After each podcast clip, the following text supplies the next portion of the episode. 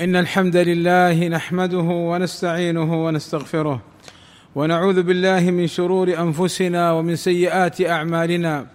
من يهده الله فلا مضل له ومن يضلل فلا هادي له. وأشهد أن لا إله إلا الله وحده لا شريك له. وأشهد أن محمدا عبده ورسوله. ألا وإن أصدق الكلام كلام الله وخير الهدى هدى محمد وشر الأمور محدثاتها وكل محدثة بدعة وكل بدعة ضلالة وكل ضلالة في النار. أما بعد فاتقوا الله عباد الله كما أمرنا سبحانه وتعالى بالتقوى في قوله يا أيها الذين آمنوا اتقوا الله حق تقاته ولا تموتن إلا وأنتم مسلمون. عباد الله إن ظلم العباد بأكل أموالهم وأخذها بغير حق شرعي هو من كبائر الذنوب ومن أشد الأمور التي توقع صاحبها في الشدائد والمهالك. قال رسول الله صلى الله عليه وسلم أتدرون ما المفلس؟ قالوا المفلس فينا من لا درهم له ولا متاع. فقال صلى الله عليه وسلم إن المفلس من أمتي يأتي يوم القيامة بصلاة وصيام وزكاة ويأتي قد شتم هذا وقذف هذا وأكل مال هذا وسفك دم هذا وضرب هذا فيعطى هذا من حسناته وهذا من حسناته فإن فنيت حسناته قبل أن يقضى ما عليه أخذ من خطاياهم فطرحت عليه ثم طرح في النار. وبين النبي صلى الله عليه وسلم أن مال المسلم حرام بقوله كل المسلم على المسلم حرام دمه وماله وعرضه. وبين النبي صلى الله عليه وسلم أن من حلف كاذبا ليأكل مال الغير ظلما لقي الله وهو غضبان عليه. وأن يمينه هذه ستغمسه في النار. قال صلى الله عليه وسلم من اقتطع أرضا ظالما لقي الله وهو غضبان عليه. وقال صلى الله عليه وسلم من اقتطع حق امرئ مسلم بيمينه فقد أوجب الله له النار وحرم عليه الجنة. فقال له رجل وإن كان شيئا يسيرا أي وإن ظلم في قطع شيء من أرضه يسيرا وإن كان شيئا يسيرا يا رسول الله قال وإن قضيبا من أراك أي كعود المسواك. وذكر النبي صلى الله عليه وسلم أن من الكبائر اليمين الغموس. فقيل للنبي صلى الله عليه وسلم وما اليمين الغموس؟ فقال صلى الله عليه وسلم الذي يقتطع مال امرئ مسلم هو فيها كاذب. قال أهل العلم اليمين الغموس. سميت بذلك لأنها تغمس صاحبها في الإثم ثم تغمسه في النار. وبين النبي صلى الله عليه وسلم أن من اقتطع ارضا بغير حقه أنه يعذب بصور مختلفة فمرة يخسف به يوم القيامة. كما قال صلى الله عليه وسلم من أخذ من الأرض شيئا بغير حقه خسف به يوم القيامة إلى سبع أراضين ومرة يكلف الظالم بحمل تراب الأرض إلى المحشر. قال صلى الله عليه وسلم من أخذ ارضا بغير حقها كلف أن يحمل ترابها إلى المحشر ومرة يطوق بطوق. قال النبي صلى الله عليه وسلم من ظلم قيد شبر من الأرض طوقه من سبع أراضين وقوله قيد شبر أي قدر شبر إشارة إلى استواء القليل والكثير في الوعيد.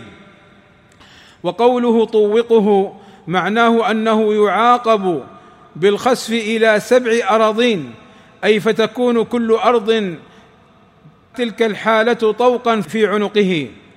وإذ قد تبين لنا حرمة أكل أموال الناس بالباطل وأنه من الكبائر فإن أكل مال اليتيم الصغير الضعيف الذي فقد والده ويحتاج إلى من يرعاه لعدم قدرته على القيام بمصالحه لهو من أشد الكبائر عند الله عز وجل. قال تعالى مخاطبا أولياء اليتامى ولا تأكلوا أموالهم إلى أموالكم إنه كان حوبا كبيرا أي إثما عظيما ووزرا جسيما. وقال تعالى في من يأكل مال اليتيم ظلما بغير حق إن الذين يأكلون أموال اليتامى ظلما إنما يأكلون في بطونهم نارا وسيصلون سعيرا. وأخبر النبي صلى الله عليه وسلم أن أكل مال اليتيم من الموبقات المهلكات. فقال عليه الصلاة والسلام اجتنبوا السبع الموبقات وذكر منها وأكل مال اليتيم. عباد الله وللظلم صور متعددة بينها النبي صلى الله عليه وسلم وحذر أمته منها حتى يجتنبوها فلا يقعوا فيها فمن صور الظلم. مماطلة وتأخير الغني عن تسديد الحق لأصحابه. قال صلى الله عليه وسلم مطل أي تأخير مطل الغني ظلم. فإذا أتبع أحدكم على مليء فليتبع. وهذا الحديث يغفل عنه كثير من الناس فنراهم يأخذون أموال الناس ولا يؤدونها إليهم ويتلاعبون بها. وقد قال النبي صلى الله عليه وسلم من أخذ أموال الناس يريد أداءها أدى الله عنه. ومن أخذ يريد إتلافها أتلفه الله. قال أهل العلم ظاهره أن الإتلاف يقع له في الدنيا وذلك في معاشه أو في نفسه وولده وهو علم من أعلام النبوة. وقوله عليه الصلاة والسلام مطل الغني ليس المراد بالغني أي كثير المال وإنما المراد بالغني من كان عنده قدرة على السداد فتأخير سداد أصحاب الحقوق ظلم لأنه أخر حقهم عنهم. ومن صور الظلم الاعتداء على الآخرين بغير حق بالضرب. قال النبي صلى الله عليه وسلم من ضرب بصوت ظلما اقتص منه يوم القيامة. ولو كان عبده المملوك. قال صلى الله عليه وسلم من ضرب مملوكا ظلما أقيد منه يوم القيامة. وتأملوا قصة أبي مسعود البدري رضي الله عنه. يقول أبو مسعود البدري كنت أضرب غلاما لي بالسوط فسمعت صوتا من خلفي اعلم أبا مسعود اعلم أبا مسعود. قال فلم أفهم الصوت من الغضب. قال فلما دنا مني إذا هو رسول الله صلى الله عليه وسلم فإذا هو يقول اعلم أبا مسعود اعلم أبا مسعود. قال فألقيت الصوت من يدي. فقال صلى الله عليه وسلم اعلم أبا مسعود أن الله أقدر عليك منك على هذا الغلام. قال فسقط من يدي الصوت من هيبته. فقلت لا أضرب مملوكا بعده أبدا. ويدخل في هذا ضرب الأولاد ظلما بغير حق أو بتعد في القدر المسموح عنه. وضرب الزوجات وضرب العمال المستأجرين فيدخل هذا في صورة الظلم المنهي عنها.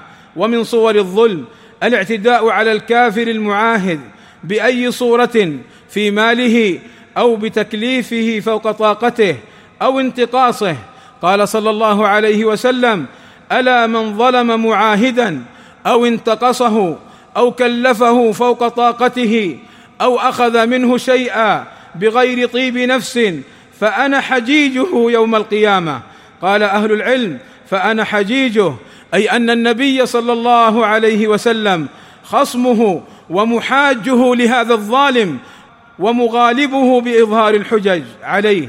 فتأملوا هذا الحديث الذي أفاد أن من ظلم معاهدا في ماله أو غيره فالرسول صلى الله عليه وسلم خصم هذا الظالم ولو كان مسلما.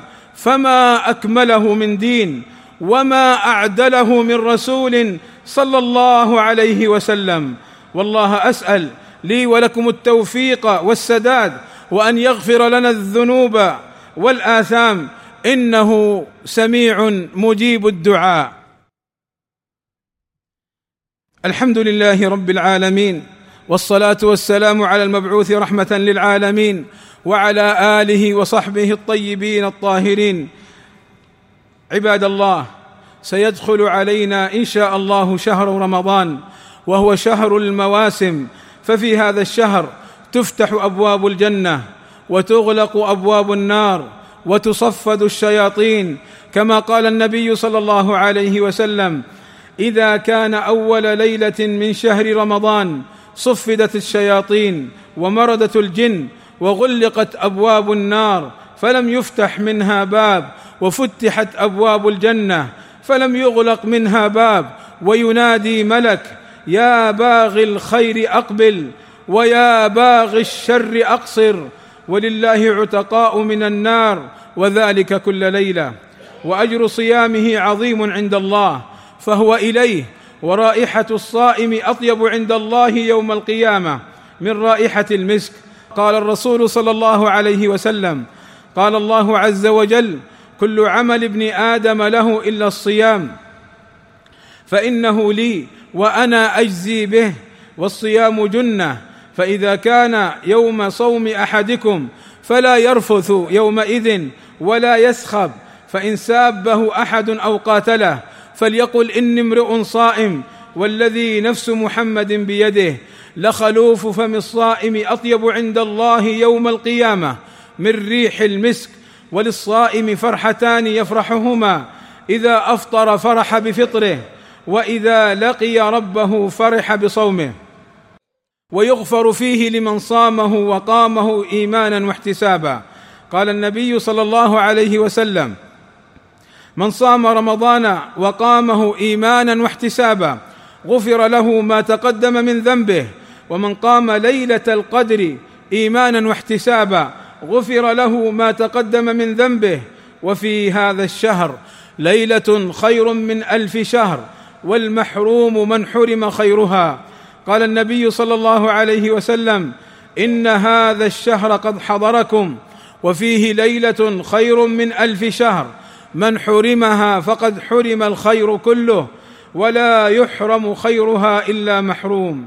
وصلى الله وسلم على نبينا محمد وعلى آله وصحبه أجمعين والحمد لله رب العالمين.